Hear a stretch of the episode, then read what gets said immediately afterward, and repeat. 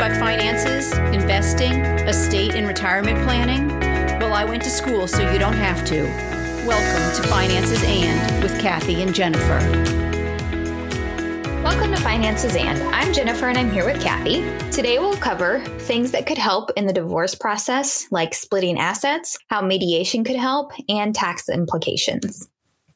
Just to start off, we want to just share that we are making the assumption that whoever needs this advice has already tried counseling and done everything that they feel like they can to save the marriage, and that this is meant to be once it's clear that the marriage can't be saved. Yes, exactly. After looking at many sources, we found that the averages for the number of US marriages ending in divorce fluctuated and vary depending on different factors. But we found that overall, there was an average around 40% of US marriages ending in divorce. So it is an important financial topic because you do need to protect yourself if you find yourself in that situation.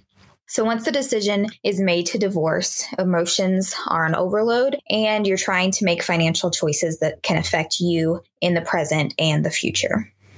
You know, this is especially true if you're not the person who does the finances in your relationship. And please be that person that does do the finances in your relationship or do them together. Lindsay Tigar recommended the following five things to start as soon as you do know that it, it is over. And the first thing is to establish the date of your separation. You're going to have to wait six months to actually file for divorce. So once you're separated, that's the date that they start calculating it on. But it is also the date that when any money comes in to you, that money will be yours and is not subject to be split with your partner as, as you get farther into the proceedings.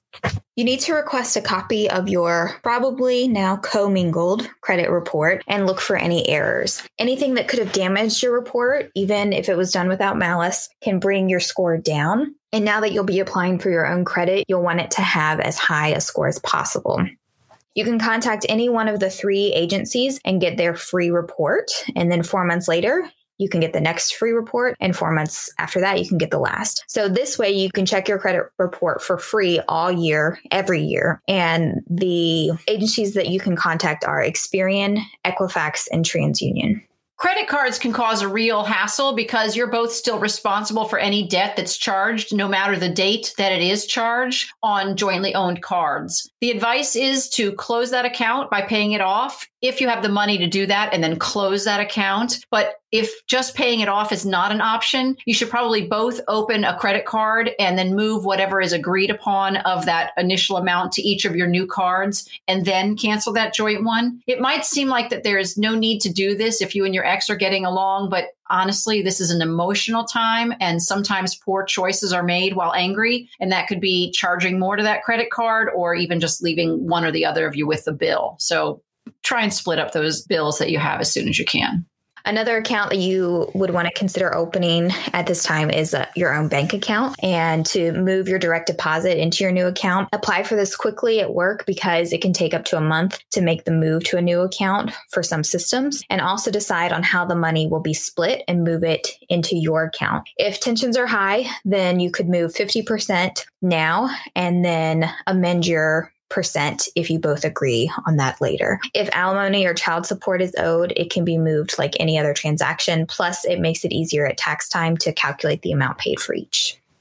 Now is also the time to sit down and make a list of all your assets. These might include things like cars, any kinds of accounts that you have, banking accounts, IRAs, 401ks, property, whether that's physical property or land and homes and, and RVs and boats and things like that. Then you're going to want to make a list and put a value next to each of these things. It might require some research on your part or even getting a professional opinion on it. But then you want to decide who is the logical recipient of that particular asset. This can be done, each of you doing the separate lists, and then you come together to see how you both agreed on things. But start out with the largest dollar amount item first. You're in a fresh place at that point, And by the time you get to the end of your list, there might be more hurt feelings, and you don't want to start trying to separate large assets when everybody's possibly on edge. As a single person, again, you need to create your own new spending plan. So start evaluating your needs versus wants. And once you feel in control of your finances, then the other things will fall into place after this whirlwind of emotions.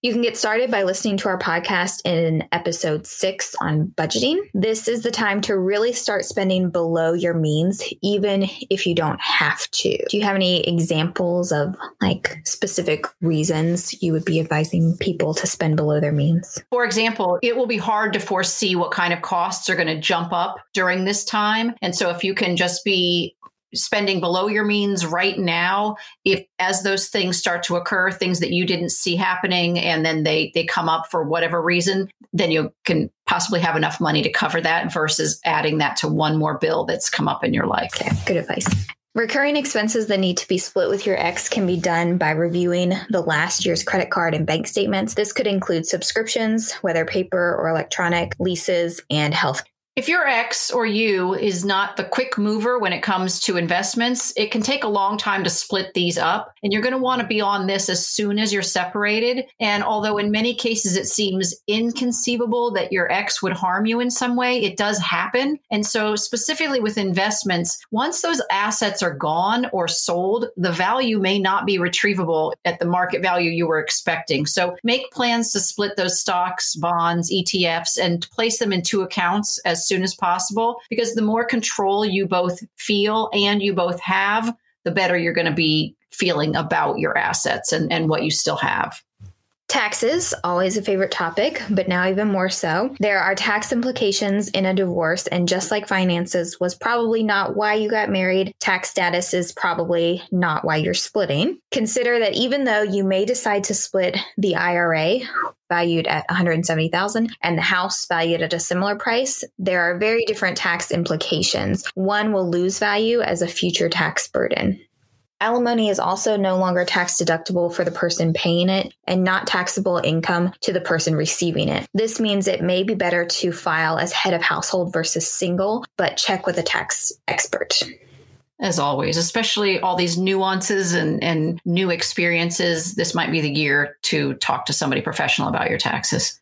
Arbitrators or mediators are great resources if you're splitting up with little malice between the two of you. This means that they're working to support you both equitably and not one lawyer working for you and one lawyer working for your ex spouse or your soon to be ex. You'll need to consider what's most important to you, though. So, for example, things that might come up are who's going to pay for the children's college, or maybe someone pays for one spouse to go back to school and pays them a support money until they're done going through school or pays for school itself. And maybe you have things like vacation homes and you could somehow share those, you know, finding times that, that you can share it versus having to sell that asset. These arbitrators and mediators fall between the cost of a full out contested divorce or an uncontested one, but they offer so much advice and insight into things that again, you haven't thought of because you didn't have plans to get divorced. So it's a, a, good asset to be able to use if you have that opportunity.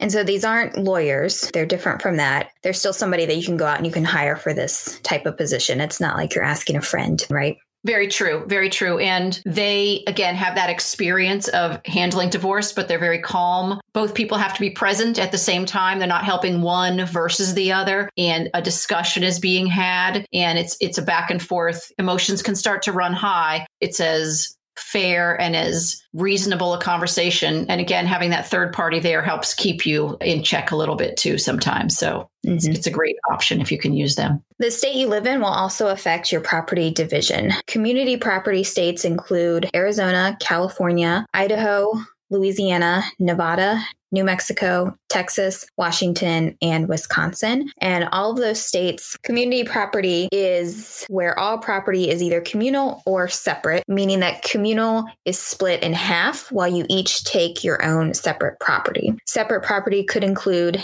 anything owned by one person before marriage, individual inheritance received during or before, a gift received by a third party, like a ring from a relative, or money received from a personal injury judgment. So, those things that she just listed are things that are not considered something that will be split in community property. Even though those things could have happened during your marriage, those are still considered your own separate property and not part of the communal splitting in a community property state. The other 41 states have equitable distribution, which means it's divided equitably or fairly, but not necessarily 50 50 equally. And even then, it doesn't mean physically equally, but maybe a percentage of the property value. Other considerations include when you're splitting things, how long that people have been married, the standard of living that each of you are already experiencing, the age and health of each of the spouses, income and earning potential of each, the financial situation of each after the divorce, and then custodial parent needs if you are raising the kids or taking care of them. Some assets are considered different than others. They consider those who directly or indirectly were involved with the managing of the household. And additionally, they consider who directly or indirectly was involved with the managing of household and family issues. There is also passive appreciation to consider. That is property that appreciates due to supply and demand or inflation. So, land is a great example of this that comes to mind. The value of land can easily increase even though no efforts were made to improve it. So, you may have bought a piece of land for a certain price when you got married, but now that land has gone up in value. So the land itself can be one item and the increased value another that you would split. You know, prenuptial agreements can be real lifesavers, especially if you're getting married when you're older and have been financially established, or maybe this is a second or third marriage. But you want but you're not going to be able to expect that this prenuptial agreement idea will go over well if you sort of spring it on someone, say the week before the wedding. If you really are serious about getting a prenup agreement, then you're going to want to do it really when you're talking about marriage itself and having that discussion of whether or not you want to get married. It's very reasonable to have, but you want to talk about it long before the actual event. Yeah, definitely. Ego is one of the biggest hurdles in a divorce. If you truly want to divorce, be prepared to be flexible and kind to your partner. If you have kids, then they are the parent to your children, and like it or not, you'll be involved with them for a long time. And you having something not nice to say about your children's parent doesn't really make you shine in their eyes in the long run. So recognize that they have a relationship with them and they'll make their own decisions about that relationship, but it's not really your place to sort of steal that from them right now, even if you are hurt. Expect to mourn. Whether or not it was your idea, this can mean the end to one or both of your dreams about being in love forever. And this is not uncommon for even either one of the spouses to have this feeling of mourning the loss of this relationship. It's possible that you and your ex are going to need some grace while this is happening. It's going to again come back to the more emotion you can take out of divorce, the more amicable it will be. And you and your spouse will just feel better about this situation. Divorce has stages of loss, much like death or stages of grief. And you may not experience all or even in a specific order, but some of the stages that you might experience are denial. So you can't believe that it's over, or maybe just think that it you know, whatever argument you had will just blow over. Anger, you feel terrible and you lost your best friend. Bargaining, you may want to try to save the relationship in some way. Depression, feelings like I'll never find love again or love's not worth it. This may also lead into things like overeating or drinking problems. And the final stage being acceptance, where you can reclaim your life and move on. No matter how amicable this divorce is going, expect and accept that some days will be better and some days will be worse for you and your ex. You did leave each other, and the fact is that you aren't agreeing on everything or you wouldn't have split up. But know that you'll be feeling fine about this one day and then they're going to feel bitter and sad. And then conversely they'll be acting like they're happy and then you feel bitter and sad. So it's a little a little give and take and just again that grace that understanding that today might not be the day to talk about this thing that maybe we need to wait until we're both feeling a little bit better about it.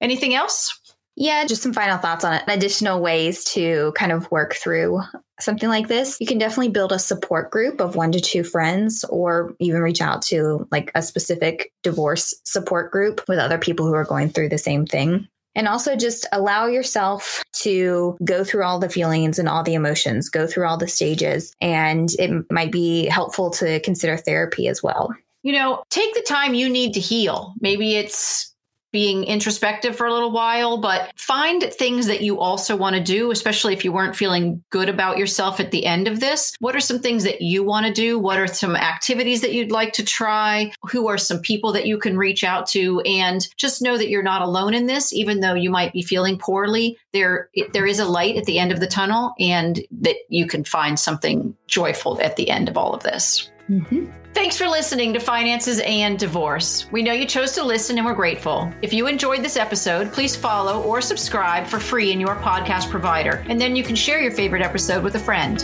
Finally, if you could please consider leaving a review because it brings financial education to others and it helps bring more listeners to us. Please let us know what questions you'd like answered or any topics you'd like us to cover by going to our website at financesand.net and then leaving us a message there. You can find our infographics right here in the show notes notes below the podcast and on our website.